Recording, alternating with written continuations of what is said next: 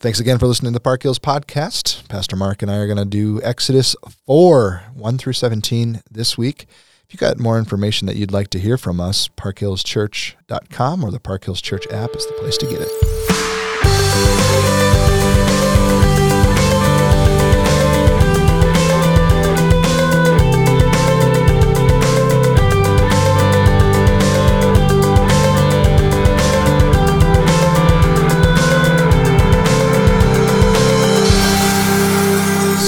Time that we're recording this, we've recorded a few Exodus podcasts that that song has been attached to, but we've not heard it yet until this episode. So it's an exciting moment for it, us. For us, it's very exciting. For some of you, it's old like, news for you. This is the fourth yeah. episode we've heard that song. You guys are being dumb. But thank you, uh, James and Bo, for putting your creative juices together and making something amazing. It's really, really cool. I like it. I do too. All right. So this week, you know, we've got a number of rabbit trails we want to go down. Oh, as always. As always. Uh, they flow out of one concept that I didn't have a chance to build this in the sermon. Go figure. Yeah, it's like you got busy with other things. So here's the the problem. When Moses objects for the third time and says to God, "Please send someone else." I have done a ton of scholarly research on that phrase, and there are a bunch of people out there, uh, Jew, Christian, otherwise, who believe that this is a moment that's so significant uh, because what happens is up until this point, God is speaking directly to Moses, right? So Moses is serving as a priest, prophet, yep. individual. Yep. But Moses is also being charged to go be the leader of the people. Yeah. and king. so in that sense, there's an office of king and there's an office of prophet, priest, kind of. And Moses, eh, he he has all of those offices contained within himself, which is similar to Adam, someone we see in the very beginning of the story who's a who's a priest and the king of all humanity, so to speak. You move forward a little bit, you got Noah doing similar things, and other people in the Bible kind of have this feel, right? Abraham is is a prophet and a king. It, yeah. it all just kind of goes together. When you hit Moses here, some of us might have missed it, but but when God then says, "I'm going to send Aaron to be the voice," and what He actually says in verse 16 is, "He shall speak for you to the people, and He shall be your mouth, and you shall be as God to him." And I don't have time to totally unpack that. There's all kinds of nerdiness that is just like bouncing around in my heart and my brain right now. Mark's. Oh, is that new? Yeah. it just wow. happened? That was really well done. Uh, so I'm going to contain that in myself and say, we're not going to talk about all of that stuff, but here's what we are going to say. At that moment, most people argue that the high priestly role that was intended for Moses is now given to Aaron, and the king aspect Moses contains. And at this point, from now on, there is no point in the Old Testament where those two offices are, are united again. Yeah. In fact, you have individuals like Uzziah who try to take the role of the priest and, and are leprous because of it, or other individuals like Saul who offer a sacrifice and he's not supposed to. He's supposed to wait for Samuel. So these are little stories that you know from the rest of the Bible, and having just read it all in the whole year like we did last year, you're probably like, oh, yeah, okay, that makes sense. All of those little moments in the Old Testament where all of these individuals, the king and the and the high priest, are different offices, and they are brought back together by Jesus. Jesus. Who else, right? That's a great Sunday school evangelical answer right there. Yep. Definitely Jesus. And so that's part of what's really significant about Jesus is is he is the great high priest. He's also the king. And those two offices get pulled back together under the, the tutelage of one, the great high priest, the the Messiah of all, the one who does the job. Yep. So, with that said, we want to have a little chat. Uh, that's kind of the setup. We're, we're going to have a chat about faith. Well, this speaks to the order of Melchizedek as well. Totally. Right? Oh yeah, yeah. It's all yeah. When when the psalm it was at 110 i think right that says that you will belong to the order of melchizedek that's part of what makes jesus definitely messiah and god by the way because yeah. all of that getting tied together yeah it's so just so you know listener if you're thinking oh i have never even noticed those things there are thousands of these little things that the bible is tying all these little details together and we just miss them. But we think it's really huge that Moses' lack of faith in this moment has significant consequences yeah. for a long time going. So we're going to have a conversation about faith and consequences and all of that. So Mark, take it away. You know, the lack of faith in is driven by doubt and, you know, right. it's reasonable to not have faith in things that or in people who are not trustworthy and we've that's just wise. We've learned that over the years and and so there's things it's reasonable not to have faith in and you know you know, we pick on government a lot, but I mean, there are things that we can trust government to do that are some basic services they provide, and Sure. and and some basic security. But when we whenever we go too far, and, and I see, unfortunately, I see Christians doing this. They go to this idea that the right leader or set of leaders is going to fix our nation or fix the world. And this drives me crazy from a pastoral perspective and biblical perspective because Christians should not be putting all their hope in these people because it's reasonable to to not have faith in them and reasonable to put our faith in God. And you know, there's other things too. The list can go on of things that it's just wise not to put all your your faith in. But I think we need to go back to the origin of this and say, okay, where does lack of faith begin? And unfortunately, it's not far from behind the creation story. Is that we've got this lack of faith starting in the garden in Genesis three one. You know, the the craftiest of them all. The the serpent says, uh, "Did God really say?" And that deception starts right there, and in even in how the words are twisted. And then later on, the lie that follows it says, "Oh, you know, God's God's not. You're not going to die. I mean, He just doesn't want you to be like Him." And there's that promise, or you're not going to die, and this is going to be beneficial for you. So it it it starts there, doesn't it? Because everything kind of falls apart from then on, and so then you see people struggling to have faith because why? There's sin in the world. There is deception. We don't want to be lied to. We want to believe things that are true. So there's not. Uh, it's not an irrational thing to not have faith. It's irrational to not have faith in God. Right. You know, you think of uh, stories of lack of faith. I mean, Naaman's story in Second Kings five. I love that story. You've Yeah. got this leprous leader whose uh, wife's servant says, "Listen, you need to go and, and be healed," and he ultimately ends up at Elisha's, and Elisha's saying, "Hey, go dip yourself in the river," and he's like, "What are you doing? You know, that's a dirty river. I'm not going to do that." Of all the rivers in the world, Yeah. I would never do this one. Why'd you pick that one? it's like the Rock River. you know, and finally his his servants convince him, you know, hey, if you if he asked you to do something great, you would certainly do that. So he goes and he dips himself in the river and and is healed. But imagine had he not come to a place of having faith in the words of Elisha there, the uh, consequences of that would have been significant for him, and what benefit for having faith. But it's having faith in the right people. Even Abraham is certainly so part, you know, central to the discussion of faith. I mean, he he leaves his land and ventures out, but there's this points where you see him claiming his wife as his sister out of fear rather than faith.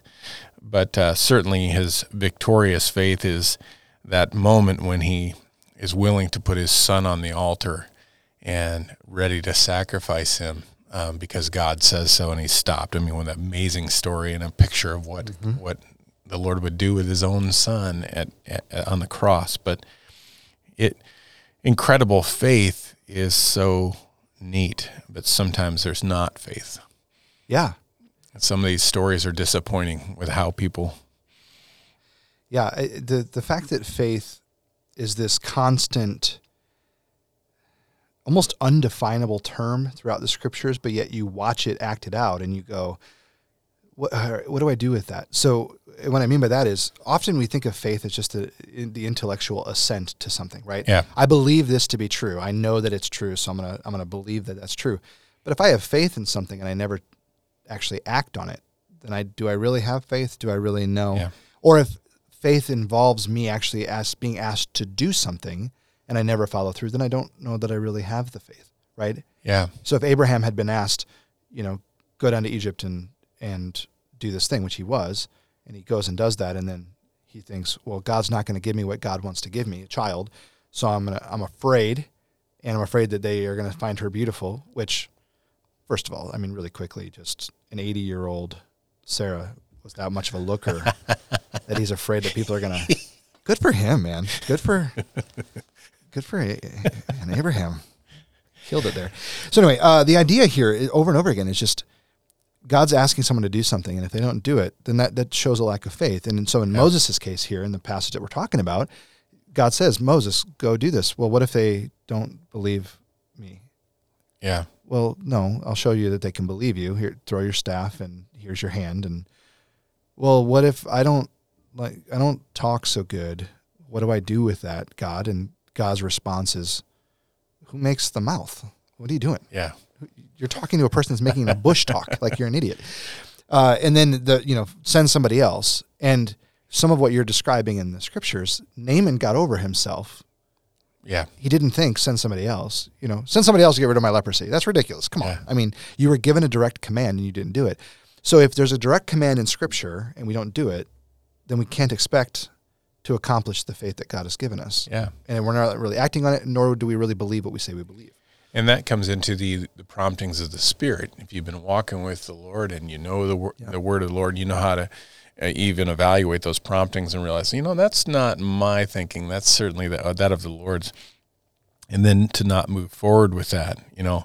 I like what you said about faith is more an intellectual assent. I mean, Hebrews eleven six. without faith it's impossible to please him. For whoever would draw near to God must believe that he exists and he rewards those who seek him. There's that there's action there, isn't there? It's this I'm seeking after God and and really faith is so central to to that. I mean, it just it's I'm I'm acting upon this faith. I'm, I'm Sure.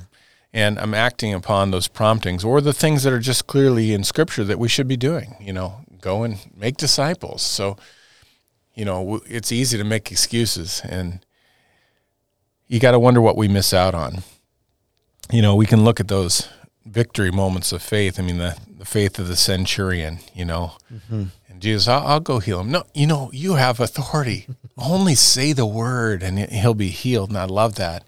But the response of Jesus is so significant. With with no one in Israel have I found so much faith.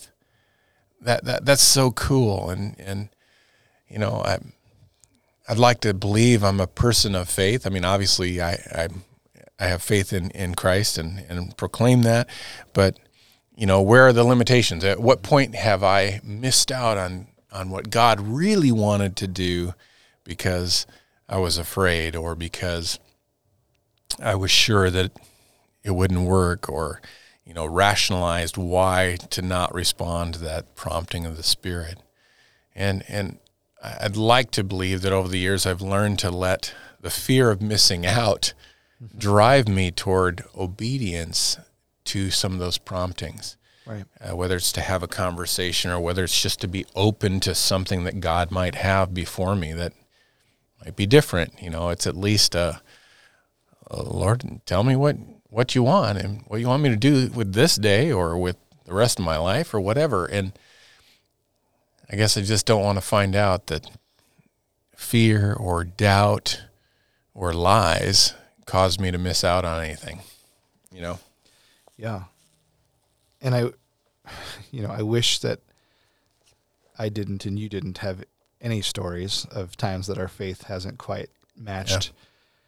But we both have multiple of those. I mean, there are so many things that I've I've done over the years.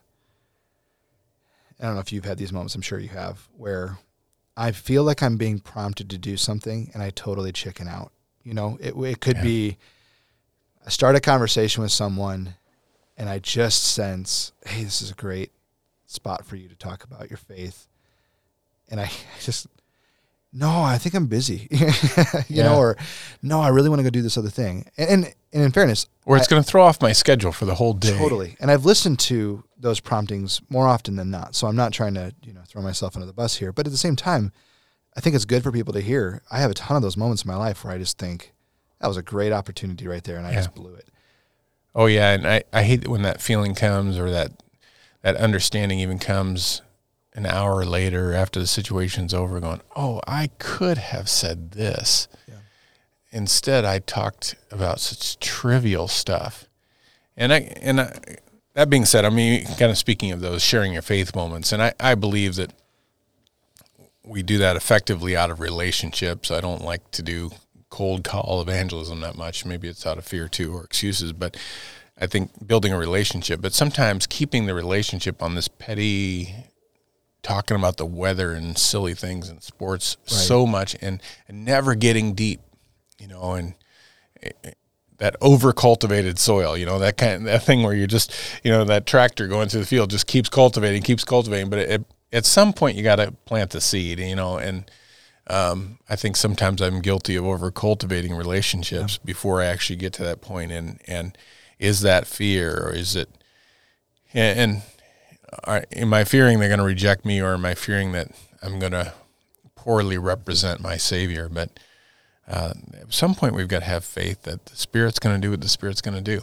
Which reminds me of how many times in the book of Acts, when we went through that, does God just say, I'm going to give you the words to say? Yeah. Don't be afraid. Just open your mouth and I'll take care of you. And I think about this passage with the burning bush. That's kind of what God's saying to Moses. You know, yeah, I can't talk. Do you know who you're talking to? Like, you don't right. even need to. Just open your mouth and I'll make it talk. If I can make a bush talk, like I can make you talk. And I think about that, and so often in my life, I'm not the vessel that I want to be, which is really what faith is, right? It's faith is trusting that God's going to use us to serve his purposes in some way, trusting that as his spirit leads us and guides us, we just need to obey, open our mouth, let him do the rest of the, of the work. Uh, he'll give us the thoughts, he'll give us the words, he'll give us everything we need to accomplish that. The the sad part for me that I bring up with people a lot is is not just the moments when the spirit prompts us and we don't do it, but how often we go through our day without even thinking about listening for the Spirit. Yeah. And I wonder how many times we miss opportunities. And not to jump too far out of the text here, but meaning I'm going to talk about the text, but what I'm about to speculate, there's nothing in the text that says this is the case. So just I'm. So you're going to get I'm, really heretical here, okay? You're not heretical. you're so mean to me. Uh, but I'm couching Did it. You just, just say you're so mean to me. yeah, you are mean to me. Okay, all right. I'm just couching it here. He, with, he whines a lot. Not as bad as Alex, based on the podcast we did a few months ago or a couple weeks ago. But uh, if you haven't listened to that one, the Philippians two one where he goes after me, it's good. It's it's wild. It's worth it. Uh, but here's what I'm I've often wondered how many times Moses is walking around this mountain and or how many times God tried to get Moses' attention and the burning bush is what did it. And it may only be the one time. This might yeah. be the only time God tried to get Moses' attention. But it also took 40 years, right? I mean, Moses killed yeah. a guy in Egypt and then ran away into the wilderness and he's there for 40 years. And I so so that does two things to me. First, God, how many times did you try to get Moses' attention? Please don't let me be a person who misses the, the cues yeah. where you're trying to get my attention. And, and, and if God's answer to me when I meet him in glory is, uh, that was the only time I tried to get Moses' attention and it worked because I'm awesome at getting people's attention. I'd be like, Amen. Praise the Lord. Yeah. I trust you. But if God's like, yeah, you picked that up. Yeah, I was, I, that was the final straw. I was going to get his attention, yeah. but that was the final attempt. I had a bunch of other little things that I did. He just wasn't noticing it. But I gave him the 40 years as the second part to that because I wanted him to be ready for it. Hmm. And he wasn't. And then I think, how long, and, and, again, all this isn't in the text. This is just sure. merely me speculating. But how many of those 40 years is Moses just kicking himself in the butt as he walks around with a bunch of sheep going, I, I've ruined my life. I spoiled what I was supposed to be. I look at the mistakes I made. And is he just playing this pity party the whole time? And then God finally starts talking to him face to face, and you know, from a bush to this man, and then Moses is like, oh, I, I'm not the guy. Send someone else. Yeah. And I just read this, and I'm so sad, and I'm so blown away and upset that Moses doesn't have the faith to just believe that God is able to do whatever He's going to do with Moses. And then I I stop looking at Moses and I look in the mirror real quick, and I'm like, ah. man. So so yeah. the big thing for me is, are you listening to what God's saying, and are you obeying in faith? That's huge. And if you're not, just repent. We're not asking you to have a pity party here. Just just repent and say, God, I'm listening. Tell me what you want to say and do. But then the other thing is, are you even listening for him to talk? And if you're not, step up. I'm so glad you said that because it's not just listening, it's what are you listening to? Yeah. Or I, I believe Americans live noisy, noisy lives in that our schedules are packed. We've got something going on all the time the the the radio, the stereo, the the earbuds are always mm-hmm. in. There's always noise, and if we have a second of silence, watch anybody in any public sphere if they're by themselves, unless they're you know maybe in their 70s or whatever and don't have smartphones, almost everyone pulls out their phone, me included, and, and does something. We're, we're constantly doing something. We're constantly having some sort of input into our minds. And at some point, we need to shut it off, put it down, take the earbuds out, and just be silent. How, how in the world are we going to hear those promptings or notice them when we keep ourselves so distracted? And I've really come to just crave times of silence where I'm driving, there's nothing on. There, it's just thinking, and some of that's useless or whatever. But a lot of times, that's where some of those neat things, those mm-hmm. moments of inspiration, those "why haven't I's" kind of kind of come up. And I think that Americans are devoid of of the silence to even hear it or the attentiveness. Maybe it doesn't have to be, you know, he can speak to us in noise. Sure. But we're not attentive and we're not keen to it. And I think some of that is starts with asking, Lord, use me today. Help me not miss your promptings. Make it so obvious that even I won't miss it. You know, mm-hmm. I used to call them glaring, glaringly obvious witnessing opportunities. You know, give me those obvious moments where I need to respond and help me to be faithful to do it. Totally. I think this is a ton of good advice, and I would, I would say that we need to just process it and then go live it out. But this is coming from two former youth pastors who would try to build retreats and trips with these very ideas in mind. Yeah.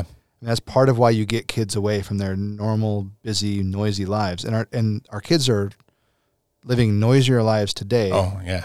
Than they were way back when you were being. You remember back when you were the youth pastor? Remember? Oh man, way back. Yeah, way back, way way back. we had far less cell phone interference. I'll tell you that. Totally, and that was great, honestly. But those are the trips that I got alone with God for the 1st mm-hmm. time in my life, and it he blew me away, and then he told me things I didn't want to hear about myself, and then he sent me in directions I wasn't comfortable going, which is why I'm a pastor now. Yeah, and when I watch my kids or I watch other people's kids and I think, you're just constantly distracted. Mm-hmm. And I give the advice turn everything off, go spend some time with God. And they just roll their eyes and look at me, whether it's my kids or someone else's yeah. kids. You don't know what you're talking about. No, I totally do. and I wonder if Moses had that same experience with his kids. Just, I, I was quiet and finally God got my attention. I wish you'd do that more, you know? Yeah.